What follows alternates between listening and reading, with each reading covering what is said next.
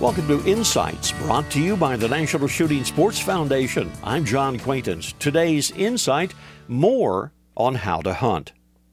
Well, last time we gave you some tips for hunting rabbits and dove. This time, more tips for big game. Let's talk about woodcock.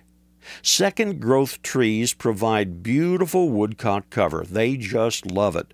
So look for woods with trees in the 8 to 15 foot height range. 8 to 15 foot. Now, what kind of trees? Aspens, dogwood, maple, birch, ash, honeysuckle, and don't forget all of those berry bushes. All of them. All of them are home to the woodcock. Oh, by the way, use a very open choked shotgun. Shoot quick and short shots are the rule. Okay, what about quail?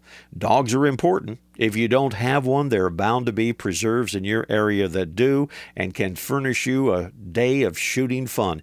Experienced quail hunting over dogs, put that absolutely on your bucket list of things to do.